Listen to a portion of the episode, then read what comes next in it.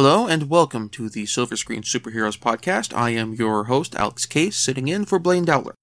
This month, I am taking a look at TMNT from 2007, the first completely animated feature film based on Kevin Eastman and Peter Laird's Teenage Mutant Ninja Turtles comic book series. As I went into on the podcast covering TMNT 3, Teenage Mutant Ninja, Teenage Mutant Ninja Turtles quote unquote Turtles in Time, as the fan subtitle is appended. That film was terrible. And it basically killed the Turtles franchise in terms of feature films for almost a decade. We had gotten some television series, including a live action television series and a couple animated series, including one that hewed significantly closer to the comic books, but nothing that really got a big theatrical release. TMNT from 2007, put out by Imagi Productions, as opposed to Imago, which is the name I accidentally gave it in the uh, previous episode, was kind of the exception to that. It's the coming out for Imagi, which was a Chinese animation studio. Now, while it is a Chinese studio, most of the people you'll see on the credits are generally American or Canadian film's director uh, Peter, sorry, Kevin Munroe is from New Brunswick, um, New Brunswick, Canada, other Bathurst, New Brunswick, Canada. Um, the production staff has a whole bunch of, for lack of a better term, North American names or Western names. And the cast has a significant number of either big name screen Western actors or big name voice actors. We have, for example, uh, Chris Evans as Casey Jones. Evans is known now as, well, Captain America. And aside from the work role in Captain America films, his work in the first two Fantastic Four films along with Snowpiercer, Sarah Michelle Gellar, who at this point was known best in her career for Buffy the Vampire Slayer, as April O'Neil, and Patrick Stewart as the film's somewhat antagonist, Winters. Of note with the Turtles, most of the cast for the for them are people who are predominantly voice actors.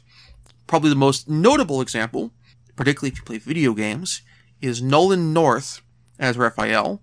North has gone on to play Nathan Drake in the Uncharted series of films, well, games. They're kind of structured like films. He's had various roles in Rick and Morty, Ultimate Spider-Man, the television series, Hulk and the Age of Smash. Since then, the um, Batman Arkham Blank series of video games, such as well, basically playing Chester Cobblepot, Cobblepot, or the Penguin, as he's more colloquially known. He was, he's been Deadpool in multiple video games, and his ubiquity in video game voice acting has reached a point where, in the Deadpool video game where he voiced Deadpool, there's a sequence in the game where Deadpool calls Nolan North and harangues him into voicing himself in the game.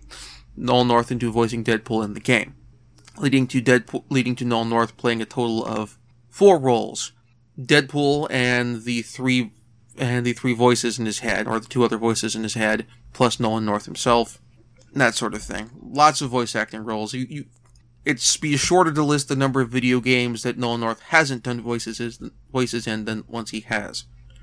We have as Michelangelo, Mikey Kelley, Kelley, again, lots of voice acting roles. He was in uh, the Tony Hawk Underground games, Full Spectrum Warrior, Ben 10, before playing Michelangelo here. James Arnold Taylor had been in, or has gone on to be in, depending on the point in his career.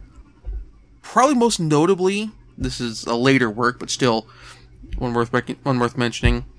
being the voice of the Minions in the Despicable Me franchise, along with in the Clone Wars French Star Wars Clone Wars CG television series and films, voicing Obi-Wan Kenobi. And Donatello is voiced by Mitchell Whitfield. Whitfield has a bit more screen roles to his credit, such as My Cousin Vinny, which is probably the most recognizable one, and various episodes of Friends. He's since gone on to more voice acting work, starting with TMNT.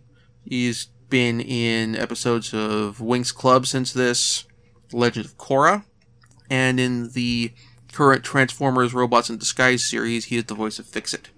I'm bringing up the later work here because these actors who are playing the Turtles here will not be reprising their roles as the Turtles in later films. The other two voices of note in this film, voice actors of note, are Laurence Fishburne as the narrator and Mako as Splinter. Mako is a voice you probably be familiar with if you watched the Conan the Barbarian films or Highlander 3, among numerous other roles. He is a Japanese American actor of significant amount of work. He also was one of the early voices, or the first voice for Uncle Iroh on Avatar The Last Airbender. And this is his last role. When the film was announced and sort of came out at San Diego Comic Con, they're announcing the film's cast. Mako was announced as the voice of Splinter. And shortly after that announcement, he passed away. Fortunately, Mako had recorded all of the principal dialogue for Splinter.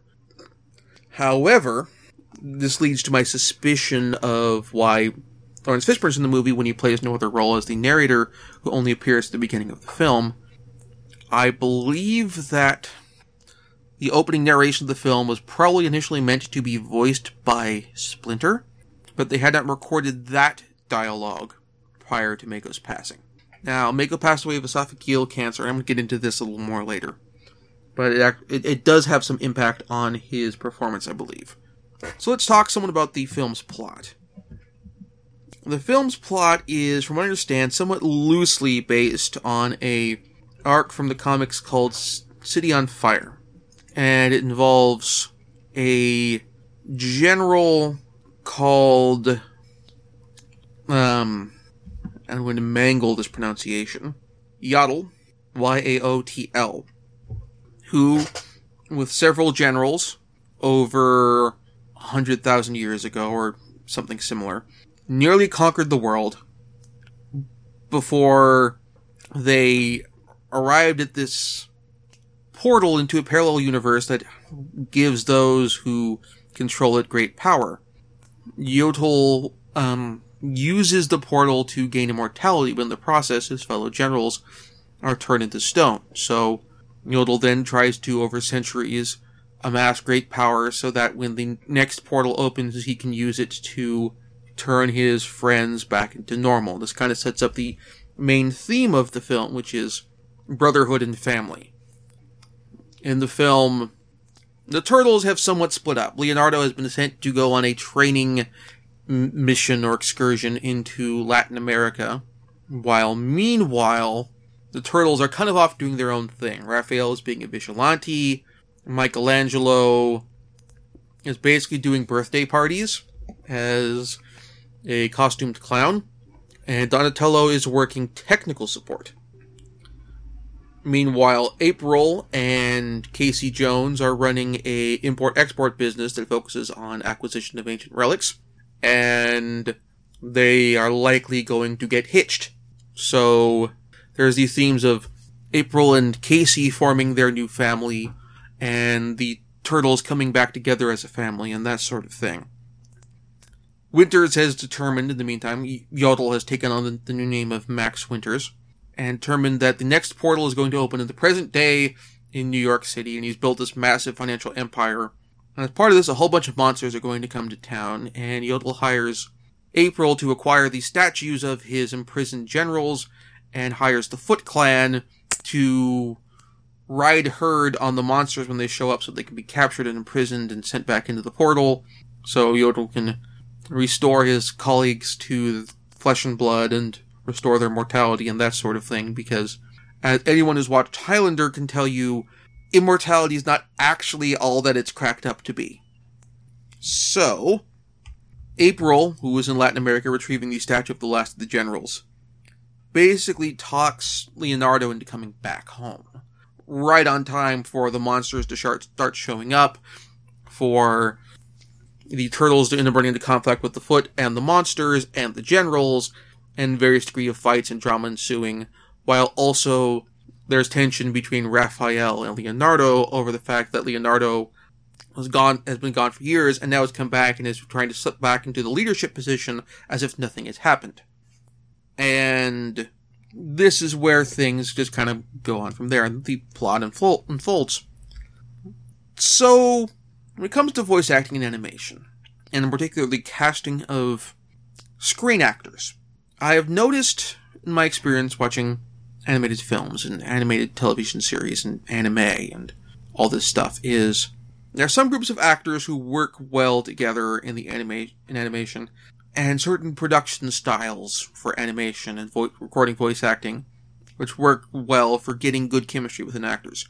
If you've seen Batman the animated series, you know the actors in the show have a great deal of chemistry and part of that is because Andrea Romano, who was the voice acting director and also the who handled casting, on the show tried to make sure that when the actors were recording their dialogue, they were recording them in the room together, and consequently, actors and scenes together can feed off of each other's performance because they can read their other actors' performances and know where they're coming from, and handle this stuff very well.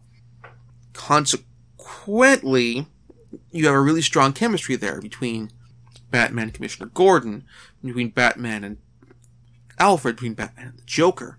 This comes up here because for most other acting work, generally each person records their dialogue in isolation. In some cases, depending on who records what in what order, this means that someone may have another person's vo- vocal performance to work off of, but just a vocal performance, not necessarily physical performance. You know, if someone has lots of experience doing voice acting in the past or voiceover work, this isn't a problem. But if you have a weird mix and match there, it kind people who have experience doing this or not can lead to a certain degree of unevenness. This is the case here.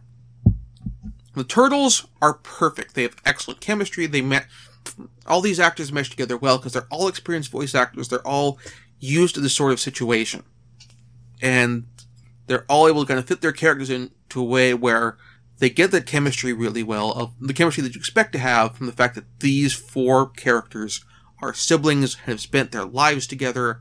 And everything works great. Patrick Stewart has had tons of voice acting work. Tons. Even if it's not just like animation work, but stuff like doing voiceover work for television, he's used to being in the booth. He's used to kind of projecting these emotions without having anyone necessarily feed off of. And so things just kind of work, kind of work there.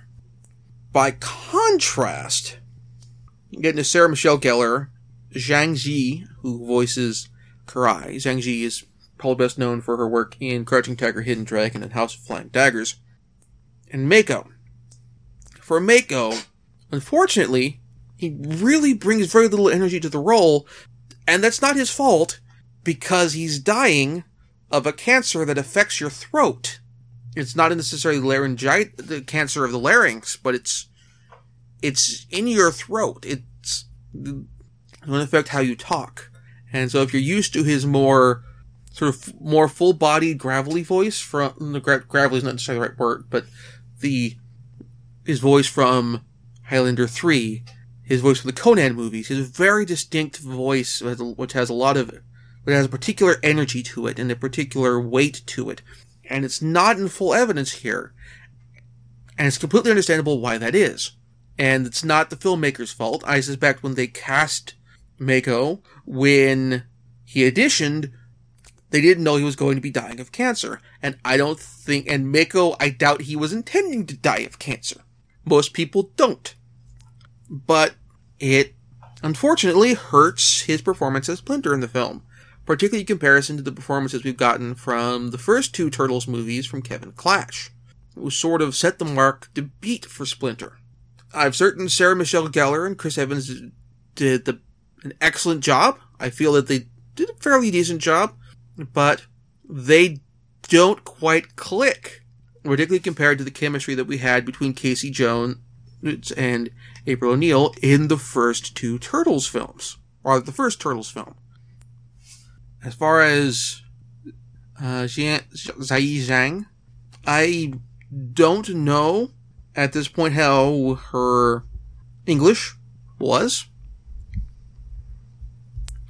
And consequently, I don't know how well whether her weaknesses in her performance were related to her own difficulties with the dialogue or other issues, but she doesn't quite it doesn't quite click as well as for her other performances. And it may be a combination of unfamiliarity with voice acting along with other factors. I mean, certainly she would have had the loop dialogue and so forth before. I mean, she did her own dub voice for Crouching Tiger, Hidden Dragon. But it's one thing to have been acting with people on a physical set or on a stage or what have you, having seen those performances and seen those cues and then thus being able to mentally replicate them in a voice acting booth for the same dialogue and the same sequences. And something else where you don't have those memories, you don't have that useful character beats as an actor and trying to put that together for your character, particularly for a character where, well, frankly, Karai has only exist had only existed prior to the release of TMNT in the comics. She never appeared in the feature films before. I do not believe she appeared much in the animated series until after this. So there's those issues. As far as the film itself goes, it, in spite of its weaknesses, it, it's a good film. It is still, honestly, one of the best Teen- Teenage Mutant Ninja Turtles films. Admittedly, considering the quality of the films we've gotten thus far, that is to a certain degree damning with faint praise.